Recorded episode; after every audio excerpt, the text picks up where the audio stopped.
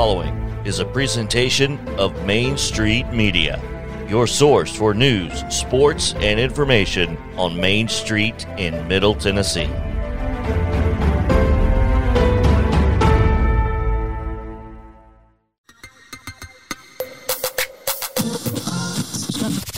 From preps to pros and everything in between, it's Southern Middle Tennessee Sports Today. Live from the Lee Company studio. With the Hall of Famer Mo Patton, here's Chris Yao. Welcome back in, or welcome in to hour number two if you're listening on the podcast. And if you are listening on the podcast, you're going to want to go back and listen to hour one because we talked about something on the other side of that break that uh, we will continue talking about here on this segment. So, looking forward to it because I, have I, I'm genuinely curious uh, about Mo's thoughts on this. So, on the other side of the break, I basically said that Jeff Pearlman, friend of the show, ha- asked how in the world Kurt Warner was considered a Hall of Fame quarterback and earned a gold jacket. And again, my response to Jeff was that, well, it's the Pro Football Hall of Fame, and you have to take into account the Arena Football League stats because it's the second longest running American professional football league of all time. So, it, of course, it's now gone, but it still lasted over 30 years. So, we got to take that into consideration. That being said, his work in the NFL was still very good as a as a leader and as a quarterback I, to some degree. I mean, obviously he had some great weapons around him. But Mo says he has thoughts. I've got and thoughts. apparently we've got a hot take incoming. So I don't, Let's hear I don't, I don't know that it's necessarily a hot take. My thing is Kurt Warner's first year as a starter in the National Football League was 1999, the year that, you know, they were the greatest show on turf and they went and won the Super Bowl defeating the Tennessee Titans. Um he got into the lineup because Trent Green suffered a concussion that that wouldn't allow him to play. I'm sorry, a torn ACL. Um, I thought he had some concussion issues as well. At any rate, he was not the starter from the get in 1999. He went in because Trent Green was unavailable. How he, he started 16 games in 1999. uh, I think Green was hurt in the preseason, Okay, but he wasn't supposed to be the starter. correct. there i mean trent green was supposed to be the guy for them how if this guy was so great how did they not realize it until trent green got hurt i mean you've got these great offensive minds dick vermeil's the head coach um, mike martz was the offensive coordinator at the time um, and and this guy was a second stringer Mo, Well, Mo, same thing with Tom Brady. well I was just going to say, um, how was Tom Brady not thought to be the starter in New England? I mean, you could you could ask that question as well. You know, a guy that came in because of an injury and went on to to be the best quarterback ever. I guess my question in that situation is Kurt Warner stepped into the 1999 team that included Marshall Faulk and also had Torry Holt. Isaac and Bruce. also had isaac bruce hmm Well, the 98 team had Isaac. Well, both both of those guys were on the 98 team, so I mean I'm excluding them from that from this particular part of it because Holt and Faulk were not on the 98 team that went like 2 and 14. Okay? So uh, would Trent Green have led that team to a, a Super Bowl? We'll never know. no I don't I don't think he could have, but there's that. I, I I guess if you just go over, you know, what the the the first three years of of Kurt's career as a starter, you know, went 13 and 3, obviously won the Super Bowl. 8 and 3 the next year I'm I guess he got hurt. and then uh, 14 and 2 in 2001 before losing to Tom Brady. And after that, it he was injured for quite a few years until coming back and playing for the Giants for one year and then in Arizona, you know, what he did there in his final year, 10 and 5 with the Super Bowl loss to the Pittsburgh Steelers. I, I mean, 67 and 49 overall as a starter in the National Football League. 208 touchdowns to 128 picks. Um, 260 yards per game and a 93.7 career QB rating. 93.7 is pretty good. But I can understand where you would think that, you know, Kurt Warner is kind of a game manager. I'm looking at Warner's Wikipedia right now, and in 2000, apparently he broke his hand in the middle of the season, but Trent Green filled in ably, and the Warner Green duo led the Rams to their highest team passing yard total in NFL history with 5,232 net yards. I mean, maybe Trent Green could have done what Warner did in 99. I don't know. I'm not saying Marshall Faulk was the star of that show. Yeah, yeah. I mean, it it just it's just kind of baffling to me and it's been baffling for me for for over 20 years. I mean, that was I was fortunate enough to be on the coverage team for that Super Bowl. And that was one of the questions that I had even then. I mean, how did you not know about this guy until Green got hurt if he's all this? It's just interesting. I think a lot of that, Mo, and this is this this very well may be my you know my shortcoming coming through in this question or this answer, but I think a lot of it is people look down on the Arena Football League. Period if if you played in the Arena Football League, you aren't anything special, and you're not good enough for the NFL, no matter what. But the thing is, the Arena Football League, from a quarterback standpoint, in particular, is is as much as good a preparation for it as anything. Just because everything is so compressed and everything. I understand so that. You understand that. I don't think that a lot of a lot of people, general people. I, I don't. Mm-hmm. I'm not necessarily talking about GMs and and head coaches here. I think a lot of people still believe that it's it's just not good enough. If that's where you are, then that's that's as good as you are. You're a minor leaguer. Mm-hmm. And Warner's helped change that a little bit, but also the game changed at that time. The game flipped from, you know, a lot of the the Barry Sanders and and the Natron Means and Jerome Bettises of the world to the style of play that Dan Marino was was playing. You know, it was it was kind of aired out, and the quarterback became a much more valuable position in the late '90s, early 2000s, and that was part of it. So, I, I think he's a Pro Football Hall of Famer because of his body of work in the NFL Europe he was a champion. He was an Arena Bowl champion. He was a two two time Super Bowl cha- no one time Super Bowl champion, three time Super Bowl participant. So I think that's that's good enough. well, I mean, and again, my reaction wasn't to the sure whether or not he's a Hall of Famer. I mean, clearly he is. He's in, you know, and and you can have that same com- conversation about whether or not someone is deserving on a lot of folks. I, I just no the just the way that he evolved into even being in the conversation has just always kind of struck me as interesting.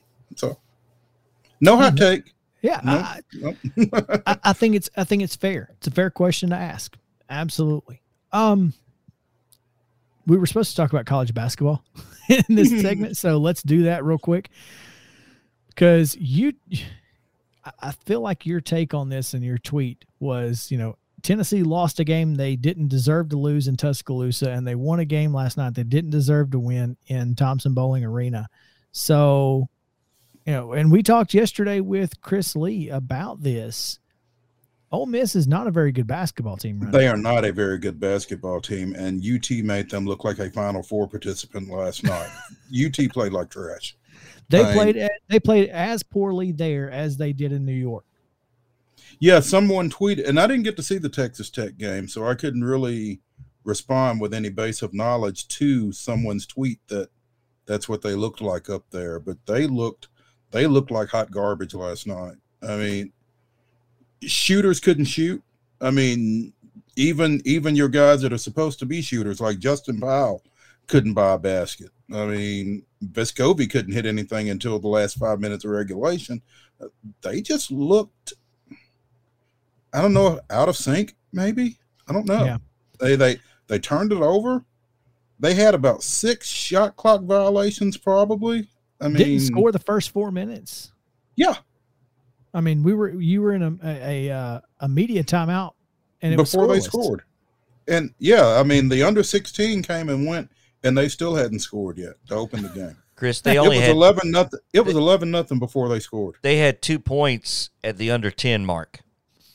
My goodness, that's insane. Yeah. And they They've won. They've got to figure it out because their next five games, as you can see on the screen there, at LSU. Then they come back home for South Carolina. Then they go to Kentucky and come to Nashville to Memorial before getting LSU at home. Those that, those five games right there outside of South Carolina, those are tough. yeah. Yeah. You got to figure it out. Maybe they were maybe they were overlooking Ole Miss, looking ahead to LSU. That's I mean That'll get you beat. it, it will in And it fact. should have gotten them beat last night. Yeah.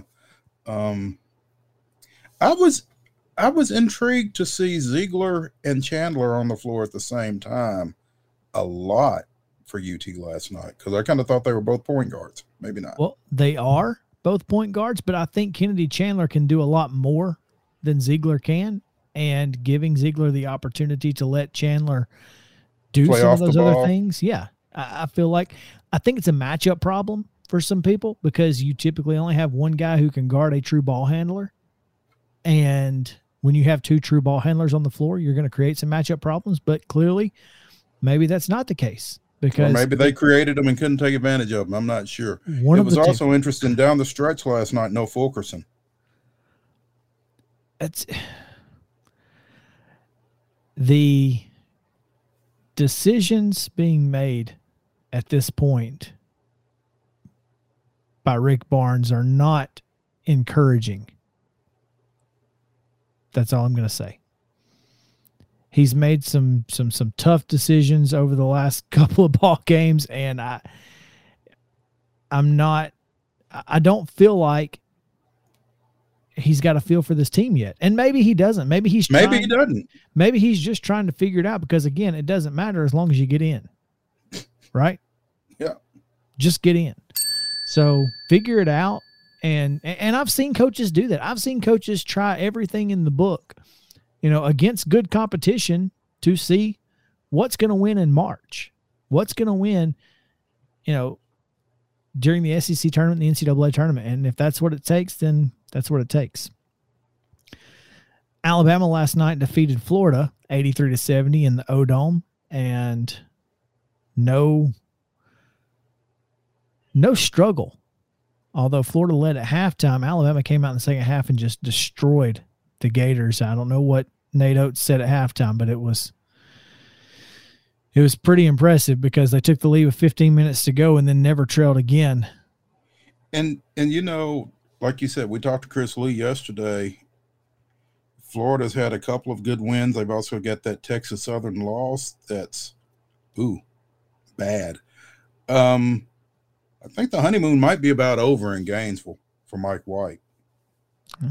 Maybe so. I'll be curious to see um, what what they decide to do because Florida is a very good basketball school. It's a place that you can win a lot Well, of I mean, when, games. when, when you look down there and you see the Billy Donovan court, you know, this is a program that won back-to-back NCAA national championships. And That's right. This they've got this- they've they've got a couple of good wins. They've got some bad losses, so you know they're gonna have to turn it around too. Hopefully, they don't do it against Tennessee in uh, a couple of weeks. Come back with us. Dr. Alan Sills, NFL Chief Medical Officer, joins us on Southern Middle Tennessee Sports today. Stick around.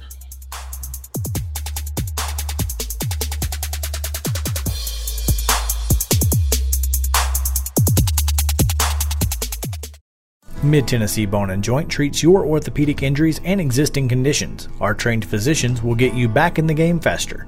Contact us at 931 381 2663 or www.mtbj.net.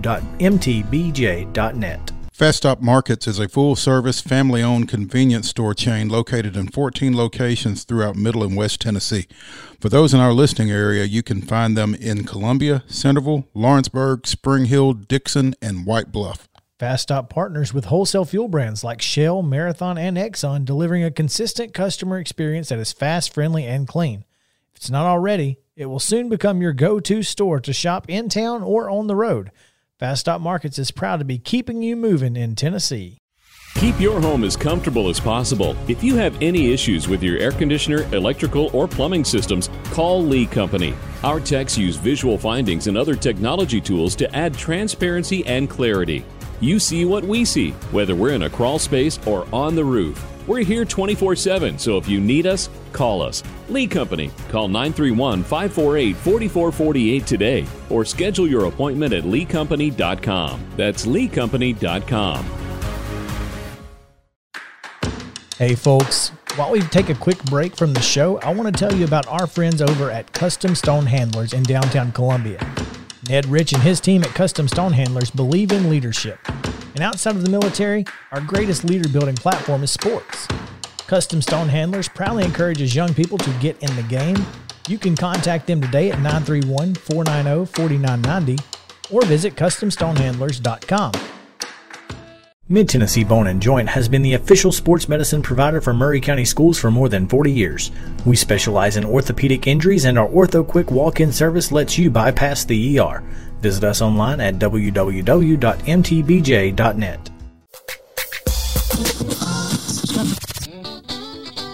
This is Southern Middle Tennessee Sports Today. Sports talk like it used to be. You know, like your crazy uncle used to listen to. Only better. Here's Chris and Mo. Welcome back in Southern Middle Tennessee Sports today, presented by Mid Tennessee Bone and Joint. You know, I, I don't know how many uh, how, how, many times my crazy uncle listened to sports talk shows to have a guest quite as uh, unique as this one, Mo. And I'm looking forward to this conversation that we are about to have, especially as we are in the midst of one of the most uh, surging variants of COVID since this thing started. So, uh, you know when when i brought this idea up to you and it was essentially because i just didn't know what was going on. I didn't know what what was happening what was going to happen and obviously that's kind of been exactly the way we felt for the last you know two years almost to this point is it's a fluid situation. And so i'm really excited uh, that that we were able to procure a guest of this magnitude. And uh, mo i will let you do the honors since uh, you know you guys go way back. We do go way back. Um, joining us here on Southern Middle Tennessee Sports today is Dr. Alan Sills, the Chief Medical Officer of the National Football League, and um, it's um, it's a pleasure to be able to get you on, Dr. Sills. And and I'll tell folks that a- Alan and I served together on the board of directors of the Franklin Baseball Club um, for quite some time, and this guy is disgustingly proficient in a number of areas. Let me just say that. Um, but to to be able to draw on your expertise in your professional capacity, Dr. Sills, is um, really a, a feather in the cap for our show. And so we appreciate you taking some time with us this afternoon. Hey, thanks for having me. It's uh, great to see you guys and uh, excited to be with you. It's always good to be with home folks. Uh, you know, I'm based out of Nashville, so uh, I enjoy getting the chance to to visit with local folks. Well, we certainly appreciate you um, taking the time. I know you're busy, and we we've kind of had to um, bump some things around in order to get you on with with your schedule. And you know, as as the NFL goes into its final week of regular season play, obviously a lot going on from the coronavirus standpoint. And as Chris said, really been a fluid situation for you guys all all year and the last two years. Um, really challenging, I would say. You know, it has been, but but I think that um, one of the things that the that the NFL fi- uh, prides itself on, you know, is just resiliency, and and and of course that's a big part of football. Is how do you deal with adversity? How do you how do you suddenly adapt to circumstances you didn't expect? And um, obviously, illness and injury have been part of the game for a long, long time. So um, while it's been incredibly challenging, we, have had, I think, a terrific partnership with our clubs. You know, all 32 of our clubs have a dedicated medical staff. They've all got what we call an infection control officer that kind of helps coordinate everything COVID. Um, but everyone has pitched in. I mean, I've, I've just been on the um, on, on a couple Zoom calls in the last hour here, for example, with a couple of clubs where the general manager, the head coach are on the call, sort of preparing ahead for playoffs and some of the things that are affecting there. So it, has been very much a team effort. Um, we've all learned a lot along the way and and and I think that it's been that that resiliency that's really allowed us to keep going and, and to pivot and, and do things that we needed to do in order to change and adapt to, to a very very unpredictable landscape as you said.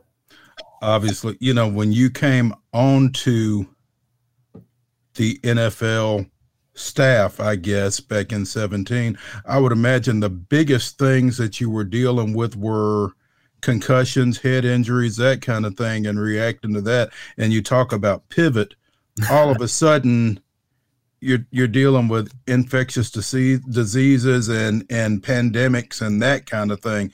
This hasn't been necessarily what you signed on for, I wouldn't think. I think it might have been under that other duties as as assigned, but uh, but no, you're right. Obviously, uh, back in 2017, concussions were, were front and center, and, and listen, they're still a major focus of ours, as are other injuries, lower extremity injuries, hamstring, Achilles, ACL, you name it. But but clearly, the last two years have been dominated by this. But but what I think has been really unique and something that's a, an enjoyable part of my job, Mo, is to be able to say you know, at the NFL, we've actually been able to contribute a significant amount of knowledge to public health agencies. You know, we've had some of the best data because we have had access to testing and tracing and things like that. So throughout the pandemic, we've met regularly with the CDC, with the White House Task Force, you know, with other public health officials. We've actually published a couple of papers with the CDC, and, and we've got another one in the works that'll come out in a few weeks. So I, I think it's been gratifying that we've been able to take our experience in the NFL and apply that in a way that's really benefited the broader public health effort and, and hopefully showed the way forward. Because what we've tried to do at every point, Mo, is we've tried to say, yeah, there's this virus and there's a set of things we have to do to deal with it. But let's also keep in mind that there's some things in life we enjoy doing. How can we go forward and do both of those at the same time and, and do it in a safe manner? It's interesting that you mentioned that, Dr. Sills, because yesterday the Associated Press put out a story uh, quoting Brian McCarthy saying that you know the NFL has every intention of playing Super Bowl 56 as scheduled in SoFi Stadium in Los Angeles on Sunday, February 13th, and uh, I feel like you guys are making every effort you can to make sure that that happens.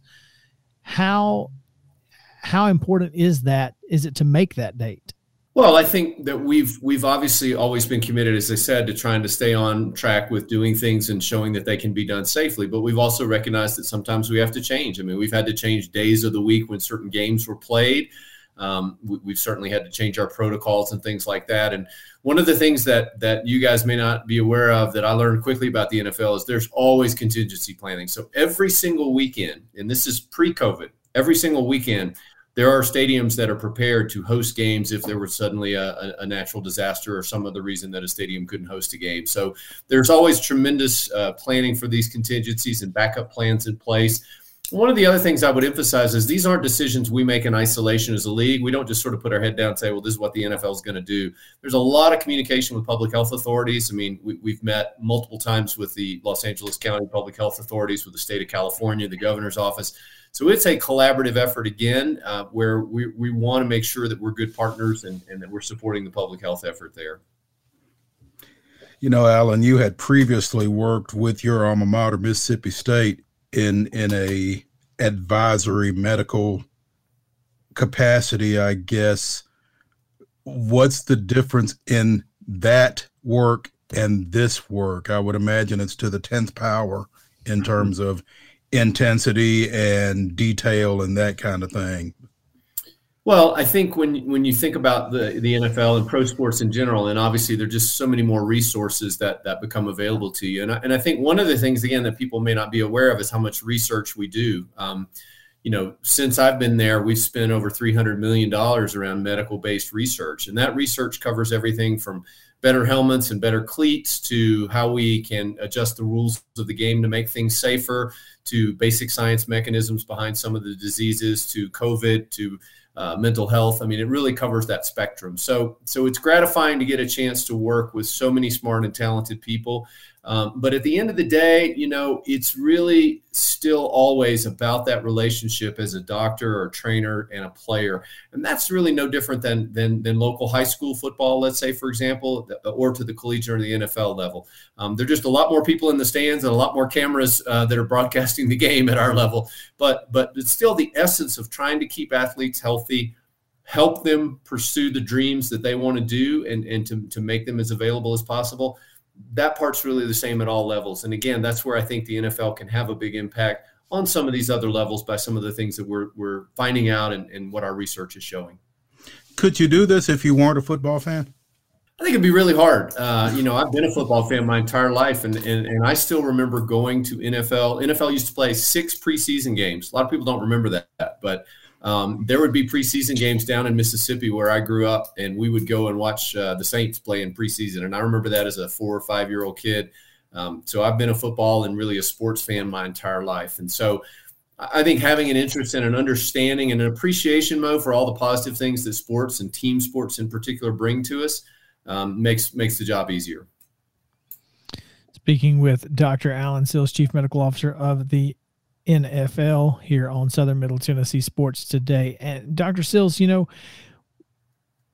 when I when I first asked to see to, for us to reach out to you, it was because we had no idea what was going to happen as far as you know, COVID. The Omicron had just kind of really taken hold, and there were just a few people who were you were seeing you know being held out for for COVID protocols. Now, just about every team has somebody on uh, the COVID list. And as we saw last week, you know, you guys made some changes pretty quickly in the the protocols to go from 10 days to 5 days and that sort of thing and I think other uh, other leagues are taking note of that as well. Do you see you guys as kind of the leaders in this or is it just because you just happen to have that data that quickly?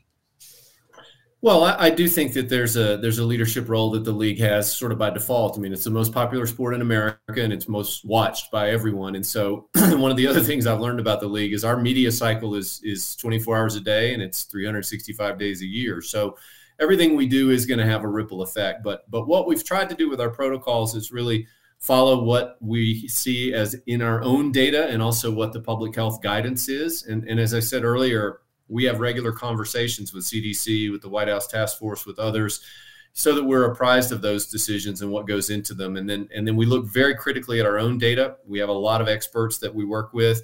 We work with our NFL Players Association. So so our protocols have changed multiple times, and and when we do see something that's different, then, then we will obviously respond to that. And I would just share with you guys, Omicron is almost like a whole new disease. I mean, it's behaved very differently than than previous iterations have of the virus. And so it, it really required us to go back and augment some things uh, based on what we were seeing in our data. And it, and it hit the league very hard, just like it's hitting our country.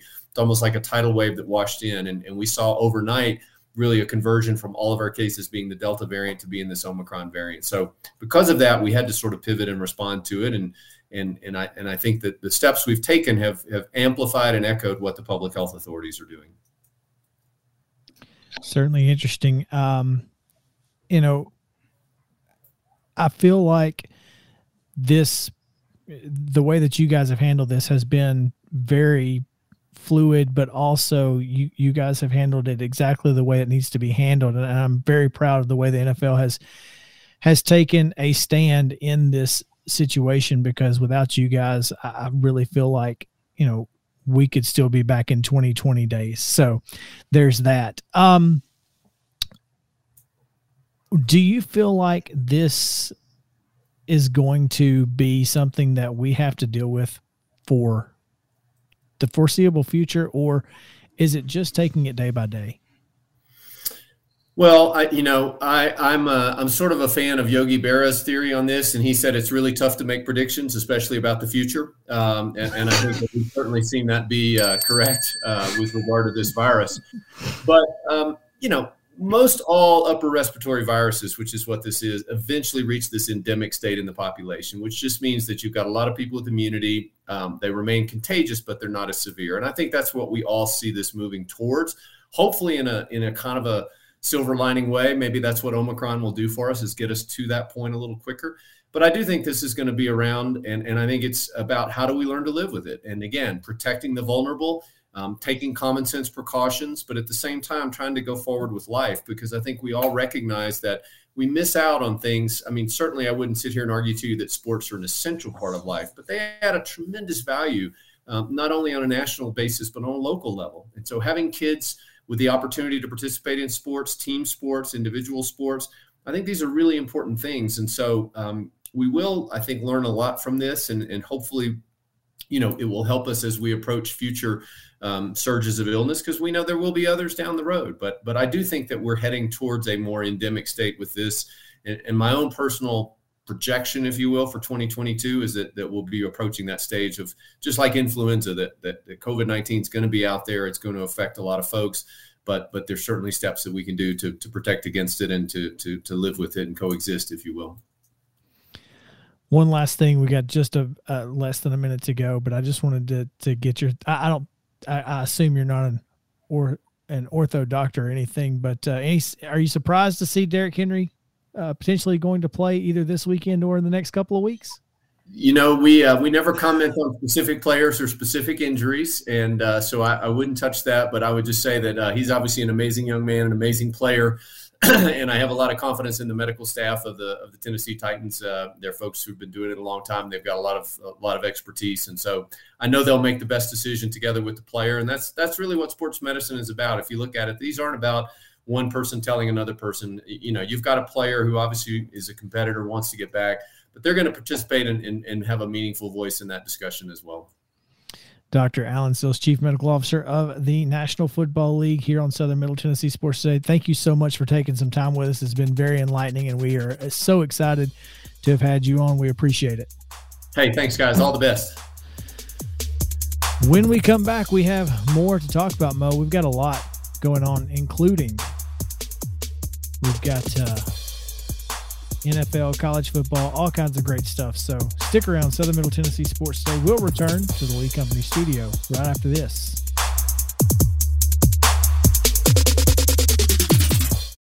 Mid Tennessee Bone and Joint treats your orthopedic injuries and existing conditions. Our trained physicians will get you back in the game faster.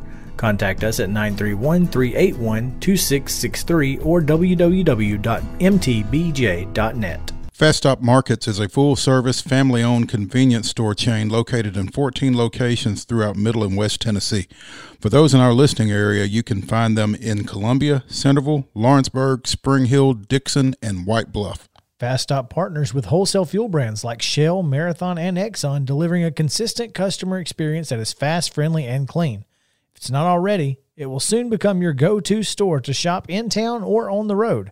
Fast Stop Markets is proud to be keeping you moving in Tennessee. Keep your home as comfortable as possible. If you have any issues with your air conditioner, electrical, or plumbing systems, call Lee Company. Our techs use visual findings and other technology tools to add transparency and clarity. You see what we see, whether we're in a crawl space or on the roof.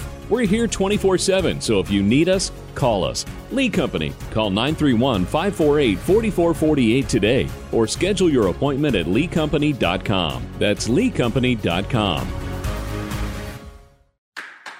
Hey, folks. While we take a quick break from the show, I want to tell you about our friends over at Custom Stone Handlers in downtown Columbia. Ned Rich and his team at Custom Stone Handlers believe in leadership. And outside of the military, our greatest leader building platform is sports.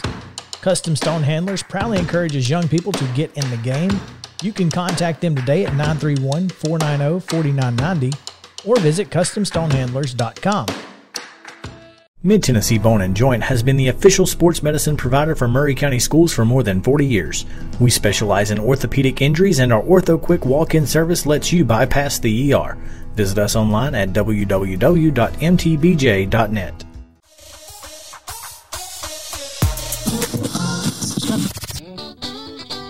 This is Southern Middle Tennessee Sports Today. Sports talk like it used to be. You know, like your crazy uncle used to listen to, only better. Here's Chris and Mel. Welcome back in Southern Middle Tennessee Sports Today. Quick, uh, quick um, wardrobe change for me in that last segment.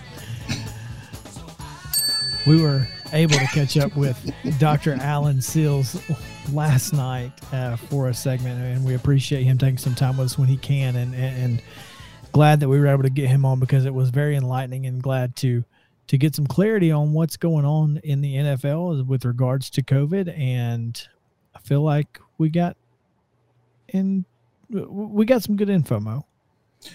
You know, I, it was interesting to me just to kind of hear the process of how they go about you know gathering their information. I mean it wasn't necessarily a surprise the people that they are um, interacting with as they make their decisions and that kind of thing. It was just kind of interesting to hear it from someone you know not someone that's speculating at what the nfl is doing but someone who is involved in what the NFL is doing. And so I, I thought that was really cool and just I thought it was a really good get for us to be honest. Well, again, part of that long-standing tradition here in at Southern Middle Tennessee Sports where we get the weird guests because Mo knows them all. but thanks, you know, the, I think maybe well, weird and unique saying in the same vein there, not not weird as in bad weird. The guests aren't weird. No. no. How we Just come about them might be very odd sometimes, but it, it works out. It works out. Mo, we got a, a lot of transfer portal news today. Tons of it. Redshirt freshman running back out of Florence, Alabama, Dee Beckwith from Tennessee has entered the portal. Former four-star prospect who started as a wide receiver, moved to tight end, and then ended up in the uh, backfield where he continued to move down the depth chart all year long. One carry for two yards in the fourth quarter against South Alabama. Just uh, didn't pan out for for Dee Beckwith, and he joins Will Albright, the long snapper, who announced his intentions to go into the portal uh, for Tennessee earlier this week and some other transfer portal folks uh, finding some homes. TCU running back Zach Evans headed to the Grove with Ole Miss. Ex Missouri quarterback uh, Connor Bazelak headed to Indiana, apparently. And finally, Auburn gets their man. They get a quarterback. Zach Calzada, former Texas A&M quarterback and winner of that thriller over Alabama, comes to the plains from Texas A&M. That's the biggest. That's the biggest news of this. I, I feel like Calzada instantly becomes a starter uh, down there, and he's already got a win over Auburn's biggest rival. And he's got three years of eligibility. Correct. I think that's the big. Well, the second biggest thing, like you said, the biggest thing is he's already got a, a, win over your biggest rival. But the second biggest thing is you get him for three years. So that's um that's a pretty good get for Bryan Harsin and and the program down there. I mean, that's probably about as good as you could do in replacing Bo Nix, I would think. Isn't it? I think they're very similar in style. I think Calzada's toughness is going to be a good thing considering, you know, the offensive line that he'll have to play behind. Perhaps they'll be able to shore that up before Calzada steps on the field down at Auburn. Uh, someone tweeted uh, a, a graphic that Oregon has all five of their starting offensive linemen coming back. And someone said, Y'all think this is why Bo Nix went to Oregon? Hundred percent.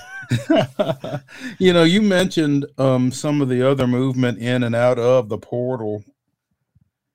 What is the demand in the transfer portal for a long snapper? There probably aren't a whole lot of them out there. I mean, good ones. So, I, I mean, I get, I guess, but you would think that if he was good, then he'd be playing. be maybe, leading. maybe Tennessee just has two really good long snappers, he's like, "Well, I'm, I'm not going to make it here, so that's, That's fine." that's where you want to have depth, right there. Is it long snap? Especially when they can't even touch you. I mean, it's not like they can line up and just, you know, bowl you over. Anyway, Interesting. Yeah. Yeah, it certainly is interesting. There's there's no question there. Um so this is kind of big news, I guess, for for me because I care about minor league football. Four head coaches announced today for the United States Football League that will kick off in under 100 days, and they haven't even put together teams yet. So there's that. The first three weeks of this USFL will be the worst football you've ever seen. I mean, these guys are going to get maybe, maybe five weeks of practice together before they step on a field. It's not going to be great. But Mike Riley has been named the head coach of the New Jersey Generals. Obviously, Mike Riley, the uh I guess his his claim to fame is having been uh a player under Bear Bryant. no, I'm kidding. No, he he was obviously a longtime coach for the Oregon State program and also spent some time at Nebraska and also spent 10 years in the NFL. Todd Haley, former Chiefs coach, will be the Tampa Bay Bandits head coach, Mo. That's that's a pretty good get for the USFL, right? Was he head coach at Kansas City? Yeah. So he was the guy before Andy Reid then? Uh, probably. Wow. I remember him as offensive coordinator at Pittsburgh, I Mhm. think. I did not realize he had been in Kansas City there, as a head coach. there is a reason, guys, why he's not in the NFL anymore. So, I mean, yeah. To to your point, though, Chris. I mean, a name wise, yes. Yeah, yeah. I don't think he was well liked though amongst players. Not that you, not that every coach has to be, but I recall there was, uh, you know, i- i- if you you can you can be mean or, Mhm, or not a mhm. good person and win, but you can't lose and not be a good person. There's there is And that. we've had that conversation before, so uh, we have. Um, I don't think he won enough to to counterbalance his persona. 19 and 27. Okay, I mean, in 19 the more than I've I've ever heard- won. Yeah, in the NFL, that that you could do worse. Yep, So there are a lot of I that are mean- coaching today that have done worse. there's that. And Houston headed back to Texas is Kevin Sumlin. That's Where's he been, by the way? after Arizona, Yeah, chilling, I guess. Chilling. with- waiting with for his, waiting for this. Uh, Uh, Chilling with, I think, an eight figure buyout Mhm. at Arizona. Hey, good for him. Yeah. Good gig if He you can didn't get have it. to coach. He didn't coach. I mean, no reason. I I thought I think that's a huge win for the USFL too. I mean, obviously, yeah, you want pro guys, but these are still guys coming out of college, and if coaches can coach, so I'll be curious to see if Johnny Manziel ends up in the draft pool though. And then finally, a little Middle Tennessee connection, Mo. Bart Andrus, longtime head coach in the NFL, Europe, and CFL, and former Titans assistant. Hmm. Yeah. It's interesting because I don't recognize that name, but he spent time on the Titans staff uh, during the Super Bowl run, and he let's see, he was uh, Toronto Argonauts. I'm curious if he'll uh, Hmm. if he'll end up bringing Chris Jones down. Uh, he was offensive assistant quarterbacks coach in 97 for the Tennessee Oilers. Same thing in 98. Quarterbacks coach in 99, which I, I don't know how you coach Steve McNair, but sure. Uh, he was an offensive assistant for the Titans again in 08 and uh, spent time also with the Rams in 13. So there you go. Uh, those are the four- 63 year old Bart Andrus. Ah, that doesn't matter. He- Heck, what? Saban's almost 70. So, yeah, uh, some rumors flying around that Gene Chizik will be the Birmingham head coach.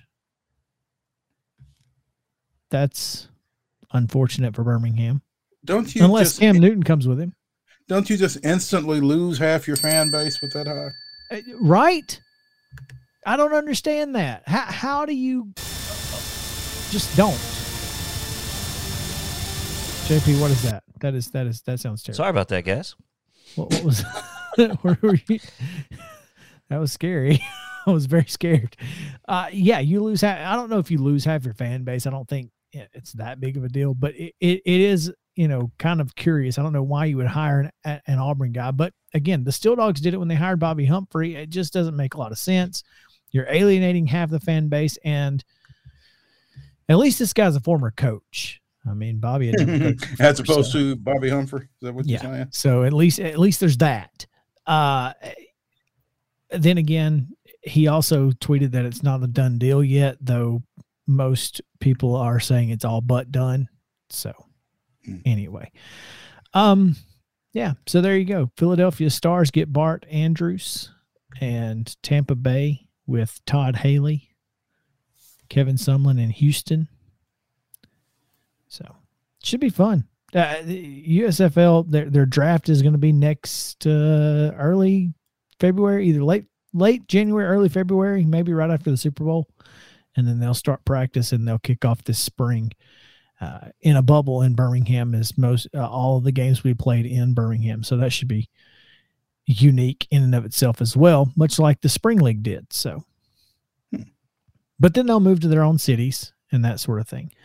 Uh, so there's that. Um, there was something else about the USFL that I had seen the other day that I thought was really interesting and unique. Um, I can't remember exactly what it was, but this league is certainly going to be, you know, I guess different from the NFL, obviously, but I think they're going to try to be. Oh, I know what it was.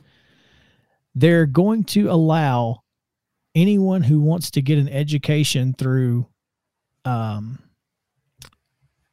through like an online school. They're going to pay for the education. So it's free tuition with uh with like those online schools you see commercials for. Mm-hmm. So you can get free tuition and get your degree from those schools. Uh, and I'm curious if that that was my thought was big baller brand. Is this an opportunity? Are they trying to get kids out of high school to come play in the USFL, get played, and uh, uh, get paid and get their degree? So that that's a thought. Hmm. Hey, look at there! If a you little, are watching, little snow pick there. yeah, that's my front yard. Yeah, it is. If you're yeah. watching on Twitter, uh, if you're watching on Twitter, YouTube, Facebook, you can see my front yard. All right, that's going to do it for today. We got one more show left, and we we're, we're going to talk a lot of college football playoffs tomorrow because we will not be on Monday again. So come back with us. We appreciate you guys hanging out with us on Southern Middle Tennessee Sports Day for Mo and JP. I'm Chris Yao saying have a great day and stay cool, Columbia.